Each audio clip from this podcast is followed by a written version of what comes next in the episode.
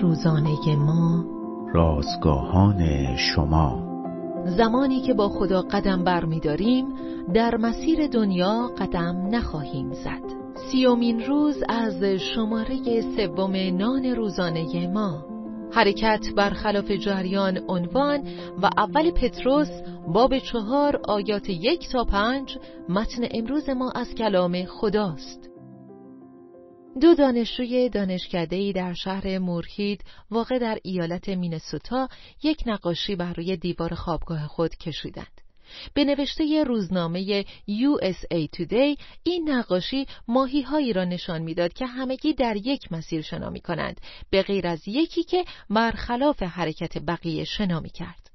آن ماهی قرنها پیش به عنوان سمبولی از مسیح به کار می رفت.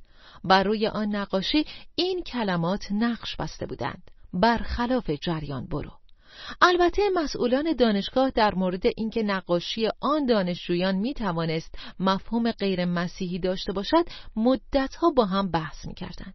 ما نیز در پیروی از خداوندمان باید مصمم باشیم که برخلاف جریان جامعه حرکت کنیم و بدانیم که به عنوان پیروان عیسی انگیزه ها، ارزش ها و علایق ما در محدوده متفاوتی با آنچه سایر مردم دنیا دارند قرار گرفتند.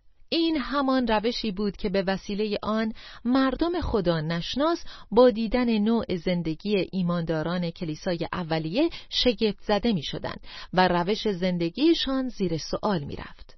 پتروس رسول می نویسد و در این متعجب هستند که شما همراه ایشان به سوی همین اصراف و اوباشی نمی شتابید و شما را دشنام می دهند. موقعی که ما با صدای تبل متفاوتی از آنچه که به گوش می‌رسد حرکت کنیم طبیعی است که در مسیری متضاد با دیدگاه های اساسی جامعهمان قرار خواهیم گرفت که یا باعث محکومیت می شود و یا سبب تشویق و احتراممان.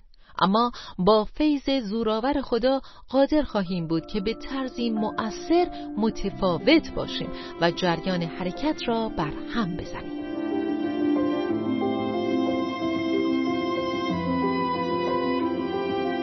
کلیه حقوق متن این اثر متعلق به انتشارات جهان ادبیات مسیحی است.